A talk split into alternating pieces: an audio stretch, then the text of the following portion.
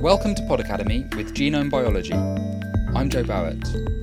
Genome Biology is an online academic journal publishing cutting-edge research in genomics, the study of the entire genetic material within an organism, the genome. In the journal's first podcast, Genome Biology focuses on the challenge of sequencing the genome in order to discover the genetic basis of disease. Using genetics to discover the basis of disease is by no means a new concept, but advances in the techniques used to sequence genomes have started to allow researchers to look for specific genetic variations or mutations causing disease or playing a role in disease development. Sequencing genetic material with a view to making predictions about health and disease has obvious wider implications for the future of healthcare, and this podcast looks at several different approaches to finding genetic mutations playing a role in disease. The first researcher we spoke to, Dr. Jim Lupski, talks about his research into Charcot-Marie-Tooth syndrome, which has affected him and members of his family, and which he has been investigating for over 20 years. Because a number of different genetic mutations can lead to this disease, their identification has proved particularly difficult. Whole genome sequencing of Jim's own genome in 2010 eventually allowed the identification of the mutation causing his own disease.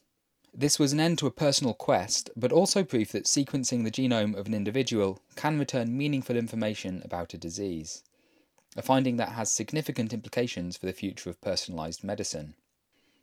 The whole genome approach has been made possible following the generation of the reference human genome, which gives a standard reference for comparing the genome sequences of individuals.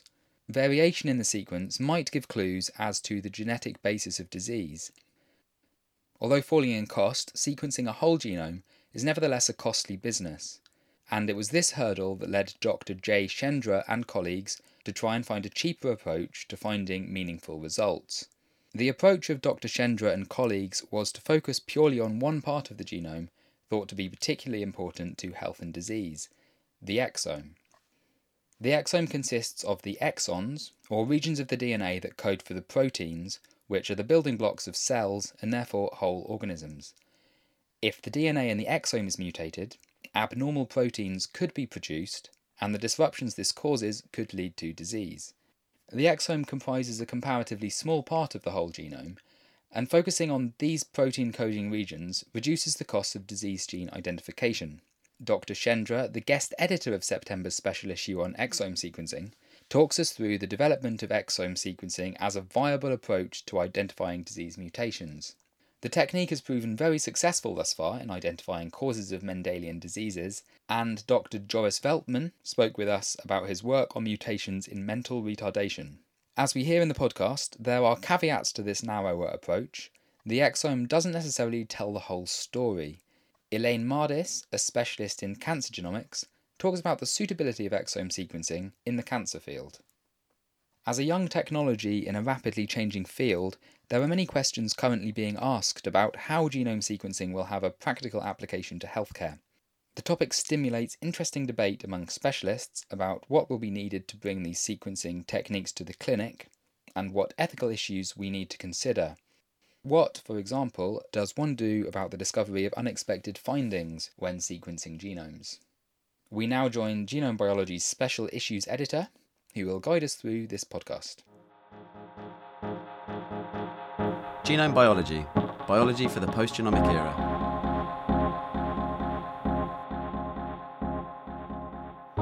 Hello, and welcome to Genome Biology's inaugural podcast. I'm Hannah Stour, the Special Issues Editor, and I'll be accompanying you through today's podcast, focusing on the identification of disease genes through whole genome and exome sequencing. So, why have we chosen to make a podcast now? In the September issue of Genome Biology, we have a bumper special issue focusing on exome sequencing. In the past year or so, this technique has allowed many researchers to identify mutations responsible for a wide range of diseases.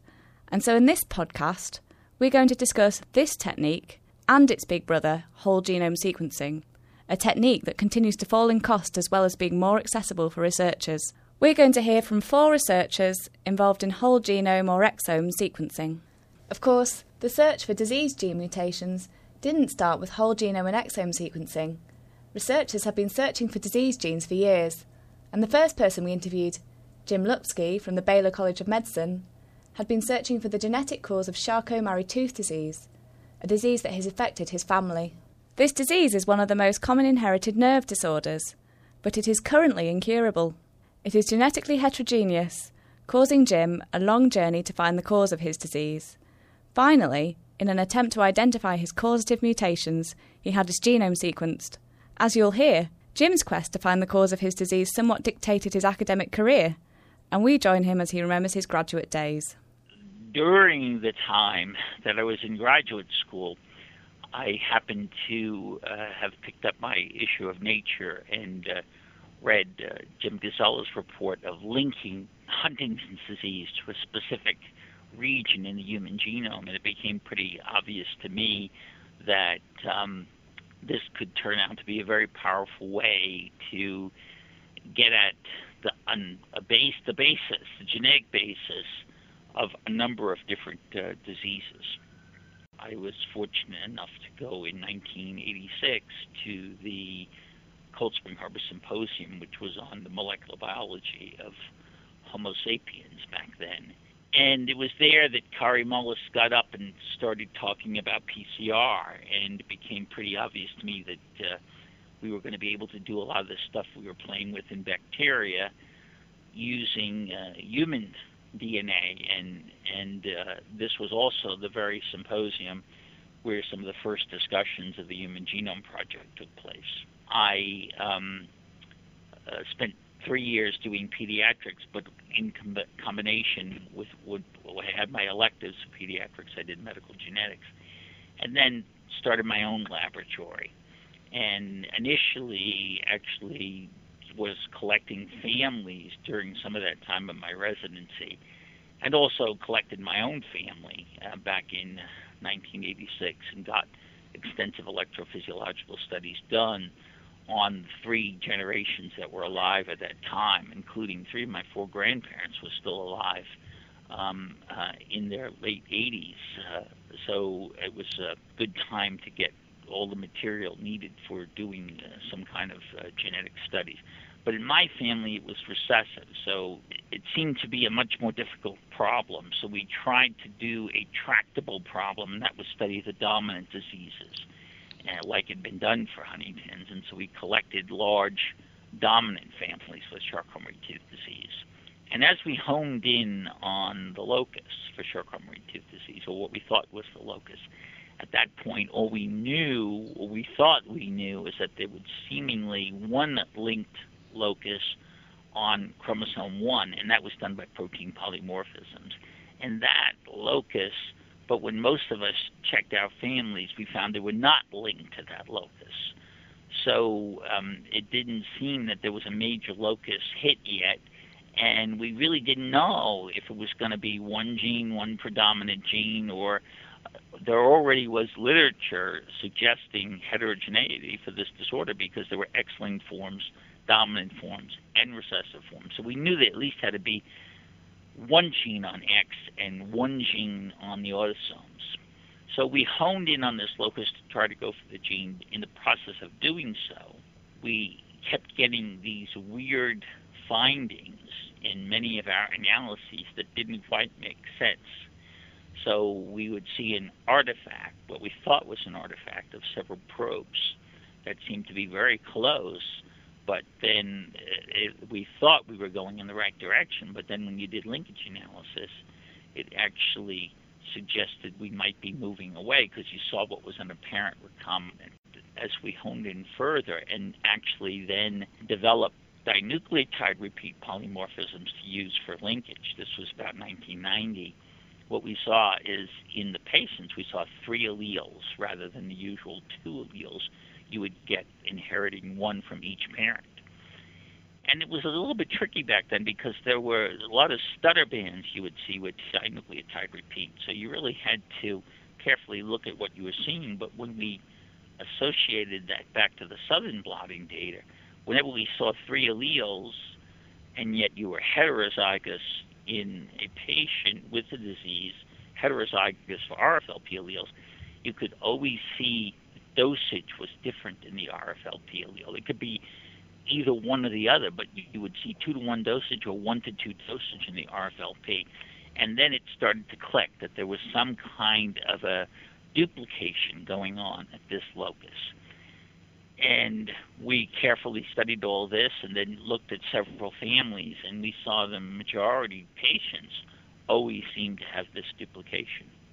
And we were working very hard at that, but we still never had found the cause of my disease, even though at that point we were up to, between laboratories around the world, over 30 genes in which mutations, point mutations, simple nucleotide variation could cause Charcot-Marie-Tooth disease.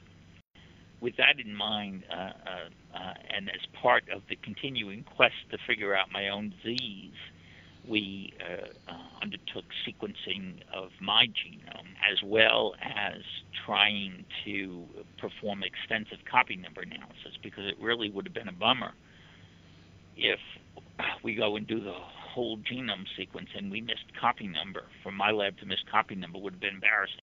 The long and the short of it was we found one mutation at 6x, and by 30x, it was very, very clear that in this gene, SH3TC2, I had compound heterozygous mutations at that specific locus. And furthermore, my three affected siblings had the identical pair of mutations. And each parent was a heterozygous carrier, as would be anticipated from Mendelian segregation. And then we spent a lot of time trying to understand what it meant for the rest of the family. That was Jim Lupski discussing his journey to find the genetic cause for Charcot-Marie-Tooth syndrome. However, sequencing techniques are not always developed with the identification of disease genes in mind. Exome sequencing, for example, was developed initially just to reduce the cost of sequencing genomes. In the process of developing this technique, Jay Shendure and his colleagues from the University of Washington also found that by targeting the exomes, the protein coding regions only, that they had reduced the search space in which to look for these disease mutations, and could do so with great success. I caught up with him to talk about how he developed exome sequencing, and then started using it to solve the genetic causes of some diseases. So I guess the origins of my involvement trace back to when I was just wrapping up my graduate work in George Church's lab, and we developed one of several implementations of next-generation sequencing. And the technologies were still at a point where whole genome sequencing was cost-prohibitive for most or nearly all groups. As a consequence of that, I think we and others began thinking pretty deeply about methods of targeted capture that were compatible with the scale and underlying technologies involved in next-generation sequencing platforms. I think it became quite clear that the timing was right, sort of for a good match between where the sequencing was at and the notion of applying capture technology specifically to comprehensively target the approximately 1% of the human genome that is protein coding, which has come to be termed the exome. In my own lab, we began working on array-based hybridization capture methods that would comprehensively target the human exome to relatively high coverage and quality. The culmination of that line of work was a publication in 2009 in which we performed exome capture and sequencing of 12 humans. Somewhere along the way, in the course of developing the technology and starting to apply it, we were thinking about where we could actually demonstrate that it was useful. The simplest place to start is sort of with the simplest diseases, which happen to be Mendelian or single gene diseases. And there are obviously thousands of Mendelian disorders that have been solved over the past several decades using a combination of linkage mapping and positional cloning or other approaches such as candidate gene sequencing. But there remain thousands of Mendelian diseases or suspected Mendelian diseases for which the causal gene has not been identified. So we came up with what we felt was a compelling strategy for applying exome sequencing of a relatively small number of individuals to try and pinpoint the locus for unsolved Mendelian disorders. So was it obvious that this technology was going to be highly applicable to these diseases from the outset, or was that not at all? So it was neither obvious that the technology would work well enough to, you know, to sensitive enough to pick up potentially causal variants, and it was also not entirely obvious what one would need to do to narrow to a single gene, right? And you know, there was some advantage to focusing on the exome in the sense that, in the, you know, looking at the history of Mendelian disorders, one could have a fairly high a priori belief that causative variants would alter protein coding sequences, right? And that was the basis for focusing on coding sequences and adjacent splice sites, which is almost always where causative variants are for most single gene disorders. But I guess what was unclear was really the extent of the background and what it would take to get down to one gene, and that was really the exploratory nature of the study. And for that purpose, we actually started with Freeman-Sheldon syndrome, which was a disorder for which we already knew the right answer, and sequenced 4 individuals with Freeman-Sheldon syndrome and 8 HapMap controls, and basically essentially used something we call discrete filtering, which is a intuitive strategy of just assuming that variants that are common in the human population are not causal for Mendelian disorders, and using that as a filter, and then in addition to that, assuming that all individuals with the same disorder are going to share protein-altering variants in the same gene. And in the case of Freeman-Sheldon syndrome, that ended up being sufficient to narrow to a single gene despite only having 4 affected individuals. There's a few points here that are compelling. So one is that the necessity of controls. So had we not included in our study 8 HapMap controls and performed exome sequencing on them exactly equivalent to how we perform the exome sequencing on the disease programs, I don't think there's any way we would have been able to narrow down to a single gene. So that's one. And we also, of course, needed the extensive catalogs of common variants in the human population that are available through dbSNP and the like, right? And so at the time, this seemed like a lot, right? Now it's only been 2 years, and now we have thousands of control exomes and that kind of thing. But in retrospect, we're sort of very glad we did that set of controls. So a second, I think, compelling point is that I think with exome sequencing, the real breakthrough in terms of applying things like exome sequencing or genome sequencing to Mendelian disorders is that this is the first time that we are able to solve these disorders in a way that is entirely independent of linkage-based analysis, right? So for 100 years, since the early 1900s, when people were mapping traits in flies, linkage has kind of been an essential aspect of what we do in genetics. Whereas, narrowing to a single gene in the context of Freeman-Sheldon syndrome was something that we did with no sort of reference to linkage. One of the reasons that this was, I think, an interesting test case was that it could not, this is a disease that could not have been solved with linkage analysis. Freeman-Sheldon syndrome was primarily caused by de novo mutations, and the individuals who have Freeman-Sheldon syndrome, by and large, don't necessarily reproduce, or this phenotype does not track through pedigrees in a way that would facilitate mapping. And so the only reason we knew the right answer is that it had been identified through a good guess and candidate gene analysis, right? That aspect, the idea that one can identify candidate genes or actual causal genes for Mendelian disorders by a strategy that does not at all rely on linkage, represents a significant shift for the field, and one that opens up the possibility of solving other Mendelian disorders that are intractable to linkage analysis.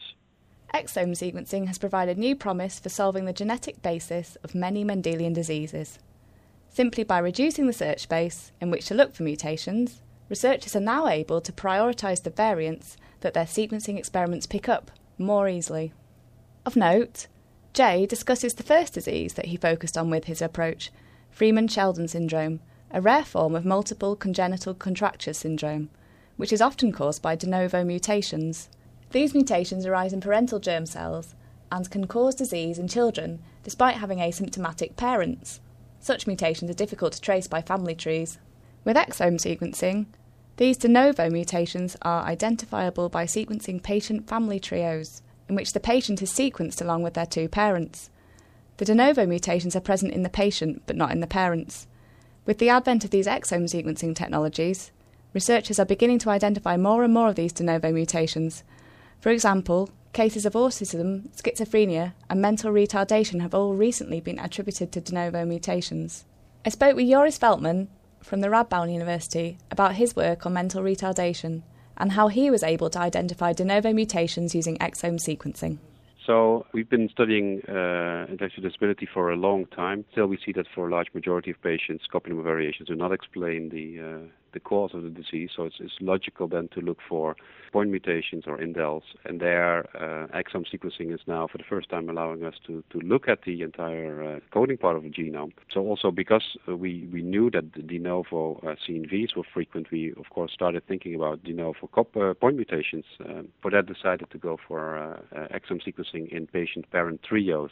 The reason being also is that if you do exome sequencing in a single patient, you will find many variants, and of course the prioritization of the variants is the major issue. How can you find a variant that is causing disease? You can look for rare variants, but then you still have a few hundred per exome. You can look for variants that influence the let's say the protein parts or amino acid or nonsense mutations.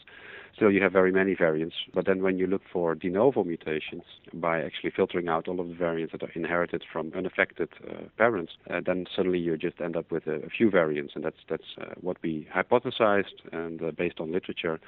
So we started doing that last year in 10 patients with unexplained sporadic forms of mental retardation. And that's how we started with exome sequencing. Could you just clarify exactly what de novo mutations are? So what we did is we sequenced DNA from blood, from isolated from patients as well as from parents.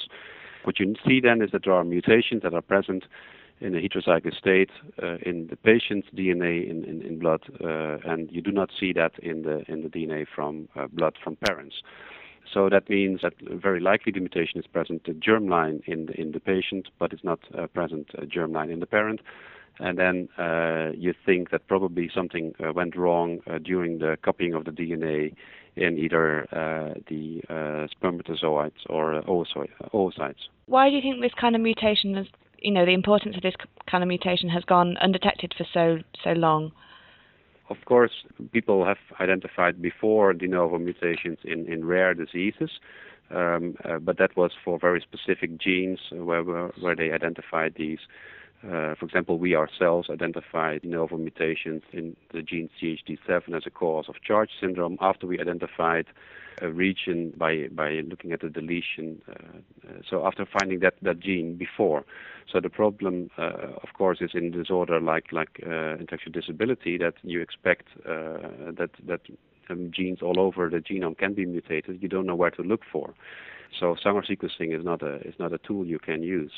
And there, of course, now exome sequencing is perfect because you can, in one experiment, look at all of the variants that are present in the coding part of the genome of a patient. And then by doing a trio approach where you also sequence the DNA from the parents, you can immediately identify the inherited variants and then filter out those and end up with the few de novo mutations. Of course, exome sequencing may not be applicable to all diseases. So far, we have heard how exome sequencing is particularly applicable to identifying disease genes involved in Mendelian disease. What about other more complex diseases such as cancer? I caught up with the cancer sequencing expert, Elaine Mardis, who researches at the Genome Centre, Washington University. I asked her about the application of sequencing technologies, and we began by discussing the application of whole genome sequencing versus exome sequencing to cancer. I mean, so, you know, exome sequencing certainly has some value. I think that our laboratory has long been committed for cancer genomes just because there's so much structural variation in the cancer genomes to not using exome, but rather using whole genome sequencing-based methods. And what we've begun to document now that the number of tumors, you know, continues to get higher and higher in terms of specific tumor types or body site occurrence or whatever you want to call it, is that it's quite clear that genes can be impacted by a multitude of different types of variation in the somatic genome. So, yes, it's true that lots of point mutations and maybe focused insertion and deletion events are there, and that could be picked up by exome sequencing. But of course, we also see lots of evidence of portions or entire genes being deleted, genes being altered by chromosomal translocation, and I guess variation within that subset of structural variation is quite wide, even if you look at some sort of subclass of disease that's characterized by translocation, that translocation looks different in every patient that we examine. So the notion of sort of putting together a tiling path, or something to actually capture that out in a directed fashion is essentially pretty fraught with peril. I think in general it likely wouldn't work if you were just going in after one specific thing, with some sort of a targeted capture method. So this is sort of the essence of the choice, whole genome versus exome, where I think the papers that have used exome, it's a reasonable approach. You do find mutations, to be sure. It's just that if you get a negative result, for example, or if you only capture one copy, there's not an easy way to ascertain that using the targeted capture methods, whereas it's much more straightforward with whole genome. For cancer, exome sequencing may not be the most appropriate technique because of the certain types of genetic variation that occur in cancer, that is, copy number variation. These cause there to be multiple copies of genes, and so it is difficult to discern exactly which one is captured by exome sequencing, and also difficult to ascertain the level of copy number variation. There are also some general limitations to exome capture. I think the other thing that we're, really convinced of is that as more and more projects begin to tease out the regulatory elements of the genome, which are often not in genes, they can be in regions in and around genes, this is, again, an area where an exome capture reagent doesn't necessarily, go after that particular region of the genome. By choosing to only sequence the coding regions of the genome, you may miss a lot of the additional information in the genome that codes regulatory sequences for genes. That is, there are sequences that may be important in switching genes on and off, and where they are mutated they may cause disease. So, exome sequencing is missing this information.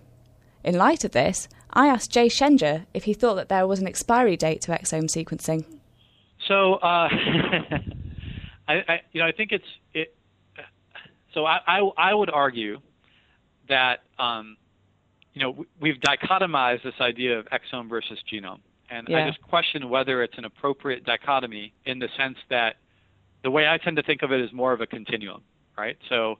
On one extreme, I guess, you have exome as kind of a comprehensive approach of doing protein coding sequences only.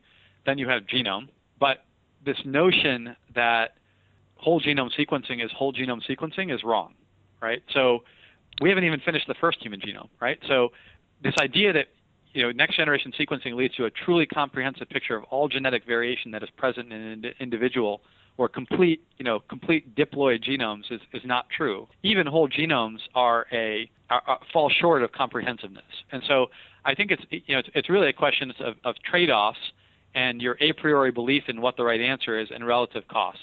So I think we are approaching a point where the difference in cost between exomes and genomes is diminishing, right? And I think as that gap drops, it will make more sense to shift towards genome sequencing.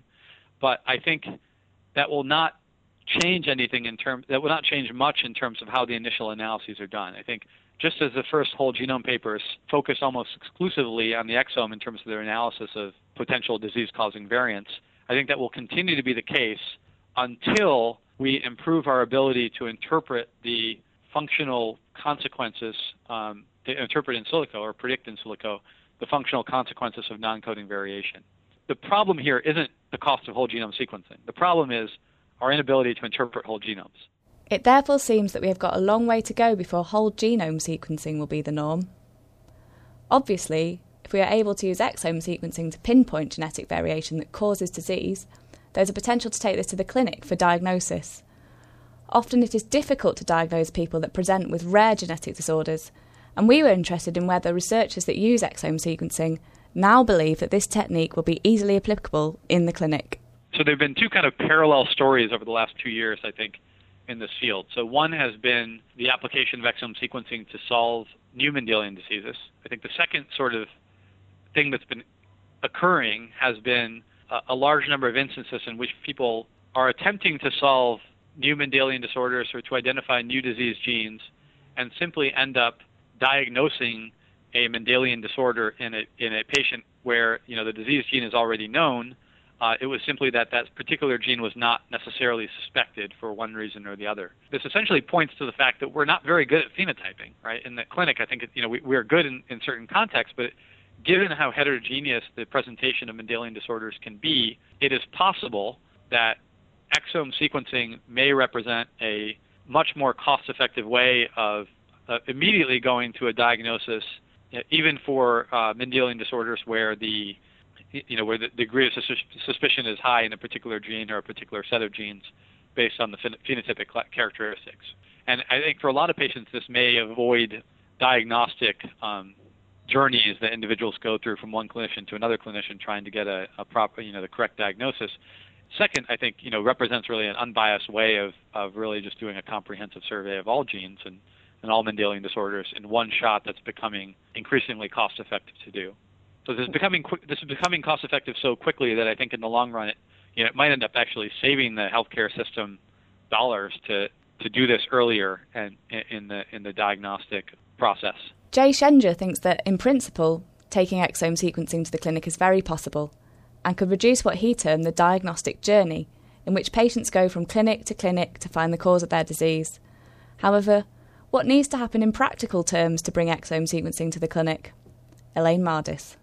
I think a lot of things have to occur to make that a reality, and much of this, of course, is ongoing at present, just in terms of work that multiple groups are involved in. So in the United States, we've been having lots of conversations with regulatory groups from the government involved, really trying to understand what are the essence of the challenges to reproducibility for the methodology, including the bioinformatic analysis. And, it's healthy to have those kinds of dialogue because it gets all of the approaches out in the open, and we understand what the sources of errors are and how to make things more systematized or systematic in terms of the approach and the results that are obtained from the approach. So I think that's definitely a portion of what needs to take place.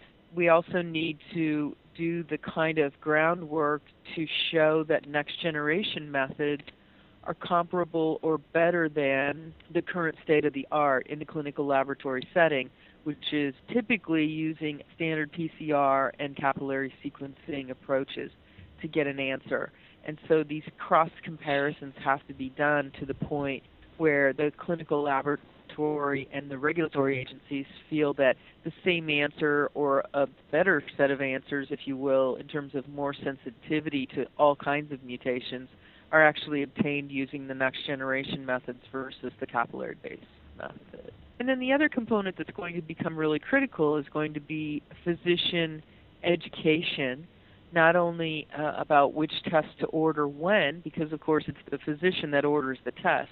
And so in order to ask for the test to be done, that physician needs to really understand why that test could be informative. And once we have the physician education up to the point where they know to order the test, then, of course, they have to be able to interpret the results of the test in terms of what that means for the therapeutic options available for the patient, if that's indeed the question that's being asked. And so there's a lot still to work out, as you can tell from that list. But I think, it's sort of like we have to get started on it already, and then all of these necessities will sort of fall into place as we go along, rather than being, sort of frightened by all the things that need to be done and not doing anything. So this seems to be the sense that's, in the discipline right now, is that we just need to get these things underway and, sort it out as we go along to the point where we feel really comfortable to introducing it into the clinical space. We do therefore have quite a way to go before we can use these sequencing techniques as diagnostic tests. Clearly, reproducibility is a key problem when it comes to anything with a medical application. However, there are other ethical issues when it comes to sequencing personal genomes, or indeed exomes. When sequencing a whole genome or exome, it is likely that other disease-causing mutations will also be found in that individual, as Elaine Mardis found in one of the two papers that we discussed. The second paper is essentially sort of a interesting one, in that one of the things that people often say about whole genome sequencing as a negative is what's typically referred to as unintended consequences or unintended results, where you are sequencing a person's genome for one purpose, but in the process of doing that, you actually identify something else, which isn't what you were looking for, but consists of information that needs to be returned to that patient or that patient's family for their own information and healthcare purposes. So in this case, the patient whose genome we were sequencing was actually deceased. She was a patient that's being studied in the context of a large project we have sequencing the genomes of therapy-related AML or t-AML. So these are patients that are typically treated for a solid tumor or two. This patient had breast, then ovarian cancer.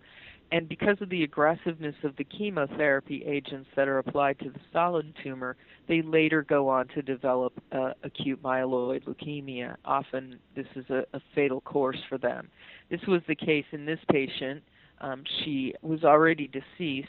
What we found in sequencing her genome, again, which is described in the JAMA paper, is that she had a de novo mutation in a gene called TP53 that would not have been picked up by conventional methods of PCR and sequencing.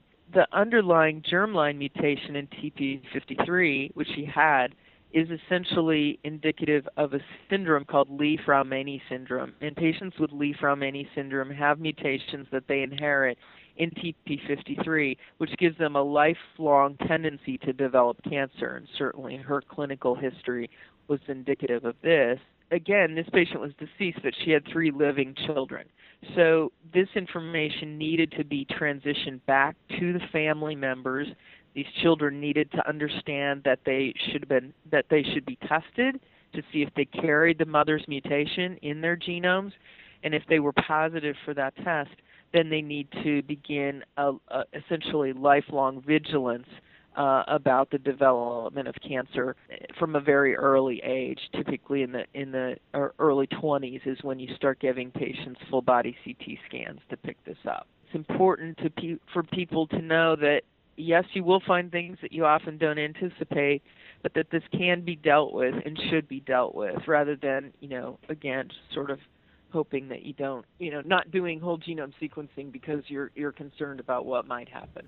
There are a lot of important ethical factors to consider when sequencing genomes of individuals, not least that they might not understand the implications of the identification of additional disease mutations. In the example just discussed, Elaine used the resources at her medical school, the Cancer Genetic Counsellor. So when these techniques do eventually go into clinical use, it will be important to make sure that these resources are available. In addition, informed consent procedures before sequencing will have to be altered to be appropriate. I spoke about this with Joris Veltman too. So it's clear that both when you start doing genome sequencing as well as exome sequencing, that indeed this becomes an issue. It's like, how do you handle the data? How do you report back data to the patients? How do you handle clinically relevant findings which are not, let's say, related to the diagnostic request? So, for example, the mutation in the breast cancer gene in the patient with intellectual disability. So clearly, when we started thinking about diagnostic applications, we, of course, had to completely set up and then revise our informed consent procedures to think about how to handle this. And I think that's a major issue. I think that's something that we see that now we're moving towards diagnostics, that a lot of people now see that the major challenge is indeed like how to organize, the part of informing patients, what to report back, yes or not. It's also something where we have to learn a lot, and it's very important to do this in a good way because we want, of course, to do things in the proper way and also get both the patients as well as the patient organizations along with us. So we need to be very clear on what we do. Someone that would understand the implications of identifying additional mutations is Jim Lupski, who, as we heard earlier, has previously had his genome sequenced. Here, he tells us about the unexpected findings. There's always going to be a little bit trepidation from when you're dealing with the unknown, trying to move forward on that, and certainly we've all heard many of the naysayers who said how we should do this, why we shouldn't do this, and how we might find something that really upset people, and I think this is something we have to deal with in clinical medicine all of the time, but what's most important, I think, in the end, is to have the correct information. Now, when we did do the sequence, one of the variants we initially found was remarkably, you find these variants after you do the whole genome sequence, and then you try to match databases. So when you match the human mutation database, it pulled up a hit, and it said that its very variant was found in a 12-year-old boy in a persistent vegetative state. This was at the adrenal leukodystrophy locus. So then you ask yourself, well, you know, is Jim Lupski in a persistent vegetative state? Or isn't he in a persistent vegetative state? Well, I didn't think I was, and it was a little scary, but then we went to the original paper that reported that, and we saw that they actually found more than one variant in that patient, and this is the one that they picked that they thought was the most likely to be pathogenic. So I don't know, maybe that patient really needed all three variants for the pathology, or maybe one of the other ones is the important one, but obviously I didn't have that neurological disease. Then the other funny thing was we did find variants that could turn out to be very, very useful for me, okay? We found variants in different pharmacogenetic traits.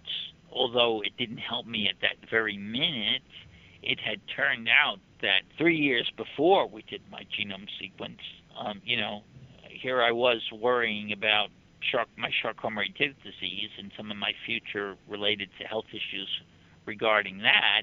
And I woke up one morning shaving, and there was a lump in my neck, and it turned out to be a squamous cell carcinoma, and I ended up getting months of radiation. Now, had I needed chemotherapy, we saw from the pharmacogenetic profile that there were certain drugs I would want to stay away from.